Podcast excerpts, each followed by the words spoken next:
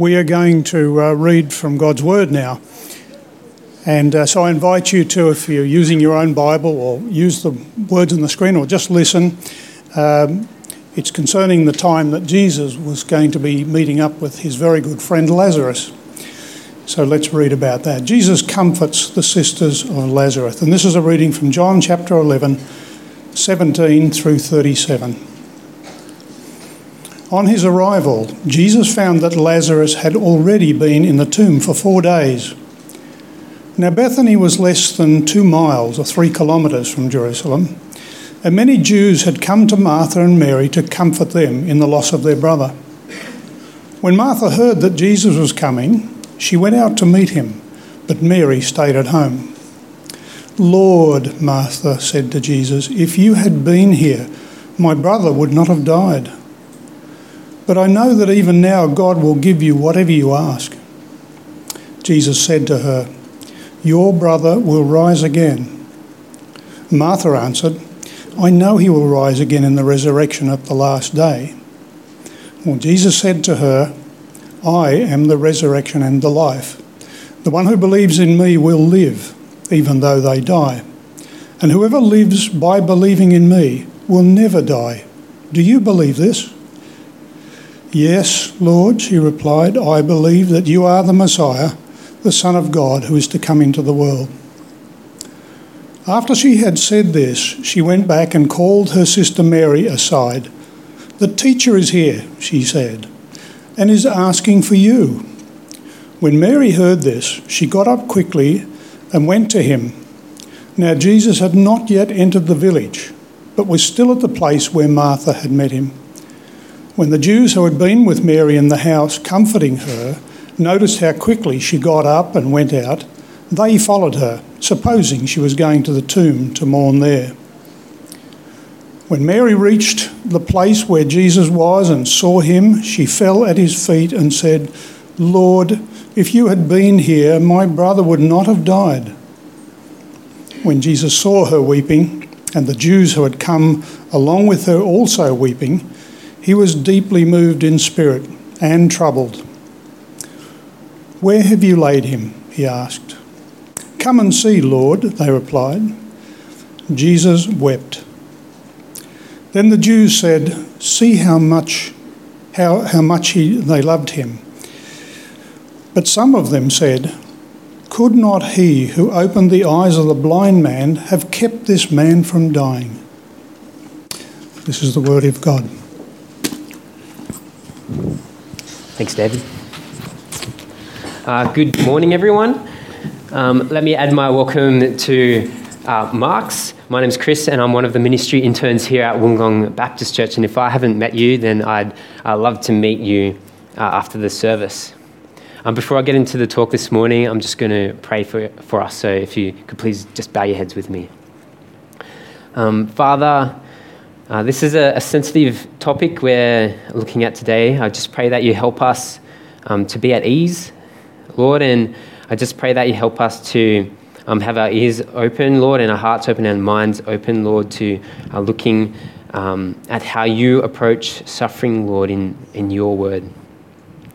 Um, I pray that you help us to um, just, yeah, walk away um, encouraged, and Lord, I just pray that you um, yeah, help us through this morning, Lord, in your Son's name.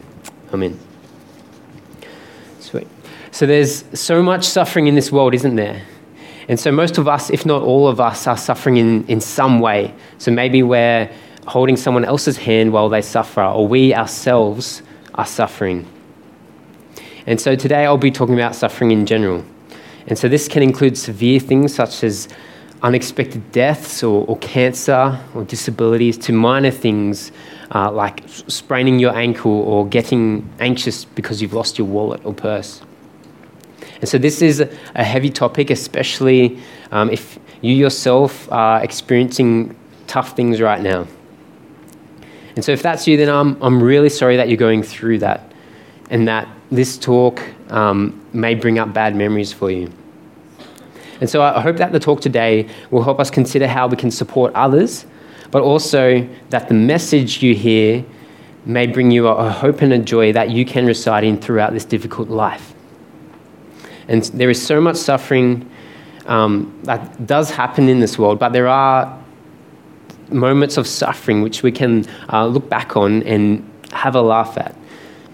And so when I was in, in primary school, um, I was about eight or nine years old. I walked into uh, my bathroom and saw in the drain, uh, sitting there, a, a, long chunk of mold. And so, as a, a young boy, this prompted my curiosity. I wanted to get my hands on this piece of mold. I wanted to do something with it. I don't know. And so, I stuck my finger into this drain hole. And I couldn't reach the mold, so I tried to pull my finger out, and my finger got stuck. I started to panic and I called out for help. And my family, they rushed in and they, with a look of concern on their faces. And my dad, he realized um, what was happening and he sighed and said, We're going to have to cut off your finger.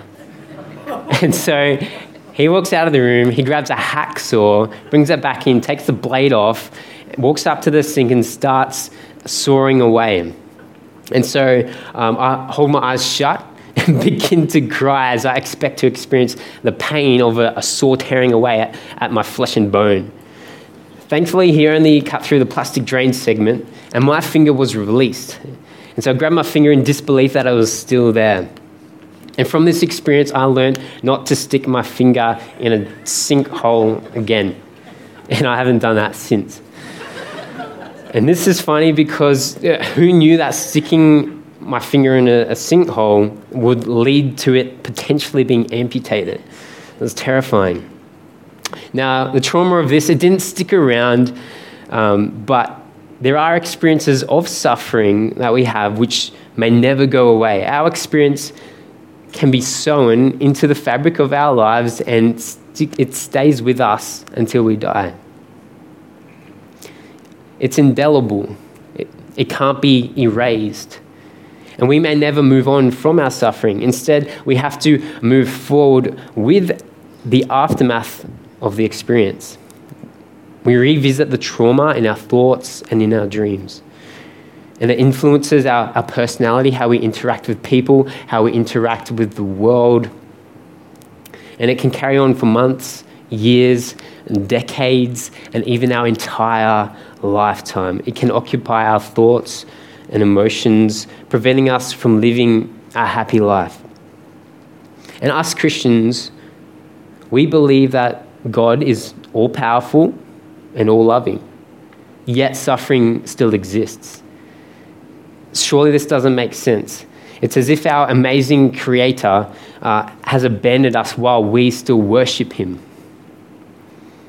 It's as if God sits back in his chair eating his popcorn and drinking his drink as he watches us suffer in this world. Does God really care? It's a common defeated belief. We suffer, therefore, God doesn't care about us. And so I like to point out the fact that suffering is normal, and sadly, it's not something that we can avoid in life. And this is my first point today that we can't av- avoid our suffering. That we can't avoid our suffering. Uh, so, when I was 12 years old, uh, I was playing in the backyard with my brother, who was 14, and a friend of mine. So, we were playing this medieval game where we were using sticks as swords, and I had a homemade bow. And so, while shooting the bow in my brother's direction, um, he, he leant downwards and the wind picked up this stick and it hit him in the eye. And so he was rushed to hospital. And so for, so for the next few days while he was in hospital, um, he had the hope that he'd get his eyesight back. But unfortunately, an infection sprung up in his eye. And so this infection it was going to spread to his other eye and blind him there and to his brain and kill him. And so our deep concern for him turned into a fear for his life. We didn't know what was going to happen. And so he ended up being rushed up to Sydney Eye Hospital and he was being pumped with antibiotics for four weeks um, to fight this infection. Before he went up, um, I remember sitting in the waiting room and seeing him over in a wheelchair chatting to the doctors, and it looked like he'd just been in a swimming pool. His dr- swimming pool. He was drenched in so much sweat and his eye was swollen up to the size of a golf ball. And so, up in Sydney, to distract myself from this, I, brought up stacks of CDs and a CD player, and for hours on end every day, I'd just listen to, to music just to distract myself to, from what was happening. And so each night before bed, I would dread this situation and pray for my brother that he would come out alive and with his eyesight. And so I was engulfed with this anxiety and countless repetitive questioning thoughts. And my tear reservoir ended up drying up. And so the days dragged by as this nightmare of an event played out. The concern I had for the results of this disastrous event were immense. Thankfully, my brother did come out alive. And this was such a relief. However, sadly, he is now permanently blind in one eye, a traumatic burden that he will carry for the rest of his life. Unfair, unfair, isn't it? What did my brother do to carry such a burden? He was only 14 years old. And this wasn't a result of some past sin. Even though we were able to do something about the suffering, we were able to comfort him and help him through it, we couldn't completely remove the suffering. And so I'm sure there's a lot of people here in this room who can relate to an unfortunate circumstance like this. This is what happens in this world. We suffer. But the Bible, it doesn't shy away from the reality of this. The passage we read out earlier has an example for us. So in John chapter 11, verses 17 to 21, it says, On his arrival, Jesus found that Lazarus had already been in the tomb for four days. Now, Bethany was less than two miles from Jerusalem, and many Jews had come to Martha and Mary to comfort them in the loss of their brother. When Martha heard that Jesus was coming, she went out to meet him, but Mary stayed at home. Lord, Martha said to Jesus, if you had been here, my brother would not have died. Um, earlier, before in the chapter, before this passage, we read that Lazarus was sick, and so we this was the cause of his death. And Lazarus, he suffered through this illness, and now that he has passed away, Mary and Martha and his friends are the ones left to suffer his loss, to suffer the loss of their loved one. And this is horrible. It's an experience that they weren't able to avoid. And what Mary and Martha experienced is something that we experience as well, isn't it? Unexpected suffering. They were help, helplessly waiting for Lazarus to get better, and his sickness didn't go away. And so now they are sitting in agony as his life was ended. And there's something just wrong about this, isn't there? Where was God in this moment? And so we fear that things like this happen to us. And so we approach life of caution, caution attempting uh, to avoid suffering, though it still gets the best of us. It's not that there's something wrong with the world that God created. Suffering, suffering is a part of this world. And this makes it very painful sometimes. The only thing that people could do for Mary and Martha was to comfort them. And when we ourselves are, are suffering, the best we can hope for is to be comforted. But what does it solve? We are still suffering. We want to escape it, but we are stuck in it as the rest of the world just keeps moving on. And when we are suffering, we may not be in a state of mind to communicate it. Maybe we don't want to burden others as we feel like um, they can't help or that they won't understand. Maybe we are so consumed that by our traumatic thoughts that we just can't communicate it to the other person. Comfort is the best that we can receive or give but it is insufficient. It doesn't fix the problem of suffering. As much as we were able to provide comfort for my brother as he was fighting this infection, it didn't fix the problem. As much as we sat in distress, it didn't bring my brother's eyesight back. When it comes to suffering, we're left helpless as it takes control of our lives. We can't avoid suffering. And this is where it's helpful to know that God understands our suffering as He enters our suffering. And this is my second point that God enters our suffering. that God enters our suffering. Uh, one important thing that you should know about Christianity is that we believe that Jesus is God in human form. He's both fully God and fully man. Jesus is God who has put on flesh and he's come down to earth to live among us and experience experiencing the things that we experience. He breathes the same air we breathe. He feels what we are feeling. He experiences the same emotions. He lives amongst us as one of us. He is a relational God. He comes close to us and as close as you can get. And so, this is what separates Christianity from every other religion in the world. All the gods of all the other religions in the world remain distant. They watch from afar and expect you to reach their standard with your own efforts. They remain indifferent, not showing a care or an understanding towards us. And it wouldn't bother them that we rejected them. What have they done for you to receive something back anyway? But God uh, doesn't keep himself distant from us. Instead, he shows us that he loves us and that he understands us.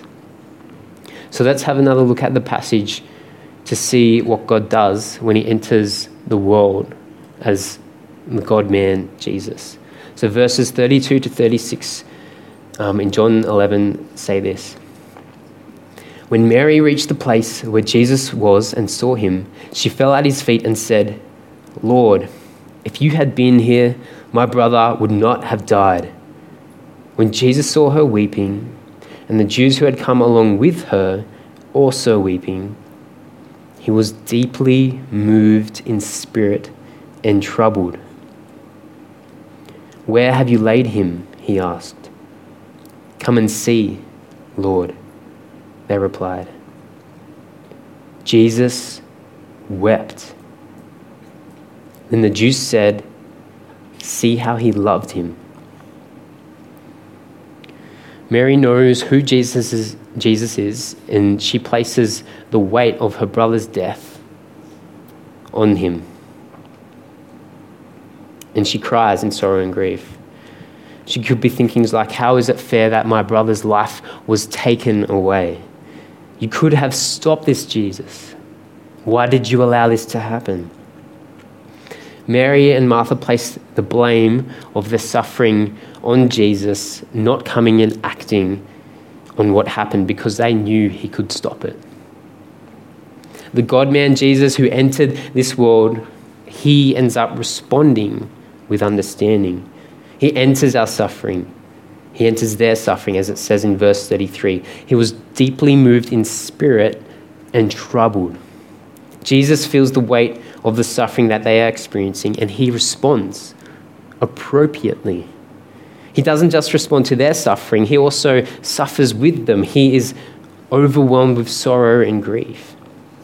And we can see this in verse 34 to 36, which says, Where have you laid him? He asked. Come and see, Lord, they replied. Jesus wept. And the Jews said, See how he loved him. So crying is our body's a physical action to the, all the emotional stress that's built up. And Jesus, the Son of God, weeps in response to the suffering that was taking place here. This is God crying in sorrow and grief in response to Lazarus' death. God understands what we are going through. A part of the Bible describes Jesus like this. Um, it's from uh, the book of Isaiah, chapter 53, verse 3 to 4 in the Bible. He was despised and rejected by mankind, a man of suffering and familiar with pain. Like one from whom people hide their faces, he was despised, and we held him in low esteem. Surely he took up our pain and bore our suffering. Yet we considered him punished by God, stricken by him, and afflicted. This may not be the God you thought was the God of Christianity. God comes so close to us that he experiences the grief and pain and suffering that we experience. God shows us that He understands our suffering. And one of the biggest drives in this world is to relieve suffering and attempt to just end it completely. Countless organizations and businesses uh, invest in preventative care and uh, curative care um, in an attempt to yeah, help people get better. But also, sadly, people use destructive means to alleviate their suffering. Things like alcohol and drugs and pornography as a distraction and temporary relief with a cost. Gaming, for example, can be used as a distraction from reality. In 1999, there was a film called The Matrix, uh, which came out. It was about a man named Neo who um, ended up waking up from a simulation of reality and discovers that he's in a, a futuristic dystopian world where, where, machines have taken over. And so these machines, they hook people up to a lifelike virtual reality and harvest any energy from them. In a similar way, some of us, including myself, have used gaming to distract from unpleasant circumstances in life. And currently, virtual reality is becoming uh, normal. And this could be used as a distraction from the suffering that is being experienced. And so, with all these different means of alleviating suffering and people trying to escape this reality, people are trying to escape this reality, attempting to avoid life, avoid suffering, and attempting to end suffering. But our world, it's so complex and so selfish that all of these attempts to alleviate or end our suffering will never completely remove it. We can't end our suffering. And so this brings me to my third point where God ends our suffering by suffering for us. God ends our suffering by suffering for us. And so Jesus deals with the cause of suffering. And so let's look at what happens after the passage we read earlier in John chapter 11 from verses 38 to 43, which says this Jesus, once more deeply moved, came to the tomb. It was a cave with a stone laid across the entrance. Take away the stone, he said. But the Lord, said Martha, the sister of the dead man, by this time there is a bad odor, for he has been there four days. Then Jesus said, Did I not tell you that if you believe, you will see the glory of God? So they took away the stone. Then Jesus looked up and said, Father, I thank you that you have heard me. I knew that you always hear me. But I said this for the benefit for the people standing here, that they may believe that you sent me. When he had said this, Jesus called in a loud voice, Lazarus, come out. And the dead man came out. His hands and feet were wrapped with strips of linen and a cloth around his face. Jesus said to them, Take off the grave clothes and let him go. Jesus just ended the driving force behind the suffering that they were experiencing of the loss of Lazarus. Without any effort, all he had to do was speak, and Lazarus rose from the dead. The God man Jesus, that he has shown that he has the power to end our suffering. Jesus also promises a time when there will be no more suffering. And we can see this in the disciple John's prophecy in the Bible, in the book of Revelation, chapter 21, verse 4, which says, He will wipe away every tear from their eyes. There will be no more death, or mourning, or crying, or pain, for the old order of things has passed away.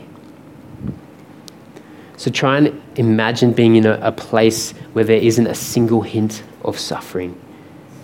We are so used to everyday discomforts, so used to protecting ourselves um, from potential suffering. To fathom being in a place where it doesn't exist is just way out of our scope. But how do we enter this existence? And so, if this is the future that is on offer, I have one question for us How do we enter this existence into this future. If we investigate who Jesus into who Jesus is, um, we will find that God has shown us the ultimate act of care towards our suffering. Not just a care that comforts, like we saw in the recording of Lazarus, but a care where God ends our suffering completely. He gives us the opportunity to enter an existence without suffering if we choose to accept it. And so, how's God ended our suffering? I've got an illustration which might help us understand. Uh, during my Bachelor of Civil Engineering, um, for one subject, we were in a group of a team of six, and so what we had to do was design a bridge, and so we had to cover all aspects of this bridge design. And so that included things like um, hydraulic, geotechnical, uh, wind, um, wind road, reinforced concrete, and beam design. And so this was a, a monster of the project. And so in our first meeting, uh, we allocated people to each section. And so there was a lot of tension during this meeting. Everyone hoped for the easiest part. And they were praying that they didn't get the reinforced concrete design section. And so when it was time to allocate the sections, uh, the leader asked for a volunteer, and there was silence in our team. And even I felt anxious, hoping that I wasn't going to get voluntold. But thankfully, one man, one brave man, put his hand up and he said, I'll take the section. And so we were all relieved. The poor guy was probably ended up crying himself to sleep that night. And so he made a great sacrifice for our benefit. And in a much a greater way, God Himself makes a sacrifice for us. God Himself suffers for us. And so if you are visiting today or you are new to Christianity, this may not be a phrase that you'd expect to hear. There's a passage in the Old Testament uh, which is about God entering our suffering and ending our suffering through Jesus dying on the cross. And so it's from uh, the book of Isaiah, chapter 53 again, verses 5 to 6. And it says this But he was pierced for our transgressions, he was crushed for our iniquities. The punishment that brought us peace was on him and by his wounds we are healed. We all, like sheep, have gone astray. Each of us has turned to our own way, and the Lord has laid on him the iniquity of us all. Jesus has taken on the suffering that we deserve for rejecting God. And it's not just the suffering that we are experiencing now in this lifetime, um, it's the suffering that we deserve um, for our wrongdoing, for our sin, the suffering that we will experience in the next life for rejecting God. As verse 6 says, We all, like sheep, have gone astray. Each of us has turned to our own way. And it doesn't matter whether we think we have sinned or not. Um, it's not our own standards that we are accountable to, it's our Creator's. And so you might have responded to this out of fear or you might have responded to this out of anger, and they're not wrong things to feel. But however, we don't have to feel this way at all. Why? Because it says at the end of verse 6 the Lord has laid on him the iniquity of us all. To enter God's presence where there is no more death, no more mourning or crying or pain, we need to deal with the issue of our sin, which separates us from God. Because the standard we need to meet to be in God's presence is perfection. And it is dealt with through Jesus. He is the sinless one who died on the cross so that our sin is dealt with and that we can be justified. Or to put it another way, we are declared perfect. We are declared righteous. And this means that the just punishment that we deserve for going out astray and just living the way we want to live is laid on God's perfect servant, Jesus, as he takes on our rejection of, our, our rejection of God, our iniquities. If we trust that Jesus' death on the cross did all of the work, we receive this. This means that the just punishment um, Sorry. And this is wonderful news. And so, even though we might be going through really tough times right now, if we trust in Jesus, we can uh, look forward to an eternal life without suffering after we die. And we can see this back in the passage we read earlier as Martha speaks to Jesus. So, back in John chapter 11, verses 23 to 27, it says, Jesus said to her, Your brother will rise again. And Martha answered, I know he will rise again in the resurrection at the last day. Jesus said to her, I am the resurrection and the life. The one who believes in me will live, even though they die. And whoever lives by believing in me will never die. Do you believe this? Yes, Lord, she replied. I believe that you are the Messiah, the Son of God, who's come into the world. Knowing this is a comfort throughout this life. Here, Martha is comforted by Jesus as he reassures her that Lazarus will rise when he comes back to judge the world. And not just Lazarus, but anyone else who believes in Jesus will live even though they die, as it says in verse 25. Not just temporarily, but eternally, as we saw in verse 26. As he says, Whoever lives by believing in me will never die. And Jesus makes this claim and then he backs it up because he rose Lazarus from the dead. Martha herself professes that she believes this, and she identifies him in verse 27 as the Messiah. She identifies him as the Son of God who's come into the world that we suffer in to redeem us by suffering God's anger that we deserve. And so we need to recognize this because we don't belong in this world of suffering. We are made to be in the presence of our Creator where there is no suffering. This life, it's not easy, and we will all suffer in some way. And we can't end our suffering. So we do need to comfort each other and support each other through our anxieties and pains, sorrow, grief, depression, insecurities, just to name a few. But God knows what we are experiencing as He has entered our suffering, which we saw in the passage. And so we can lean on God and rely on Him through our tough times. And so we can express that to Him and tell Him how we feel and then ask for His help and so, if you're going through something um, right now, or you know someone who is, at the end of the service, uh, myself or one of the pastors or elders will be up the front here and we'll be um, ready to pray with you. Now, we are in a world where suffering uh, should be expected and we can't prevent it from ha- happening.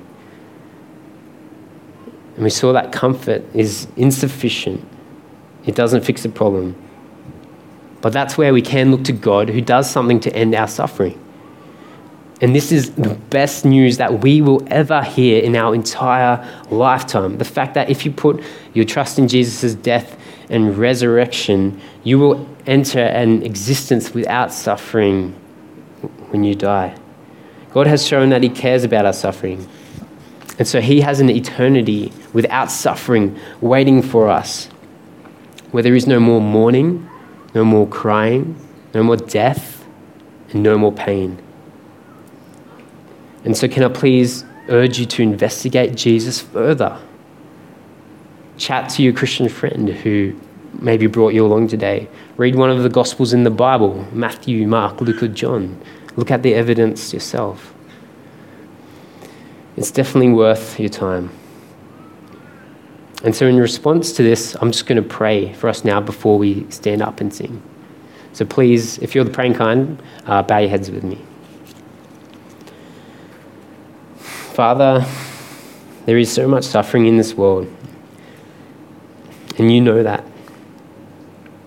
Lord, help us to comfort one another, Lord. Help us to rely on you. Help us to talk to you, help us to express how we feel to you.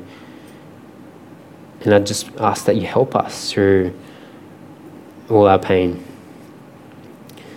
Lord, thank you so much that, um, yeah, you have shown that you understand our suffering through Jesus, Lord, that you've come to earth and lived amongst us.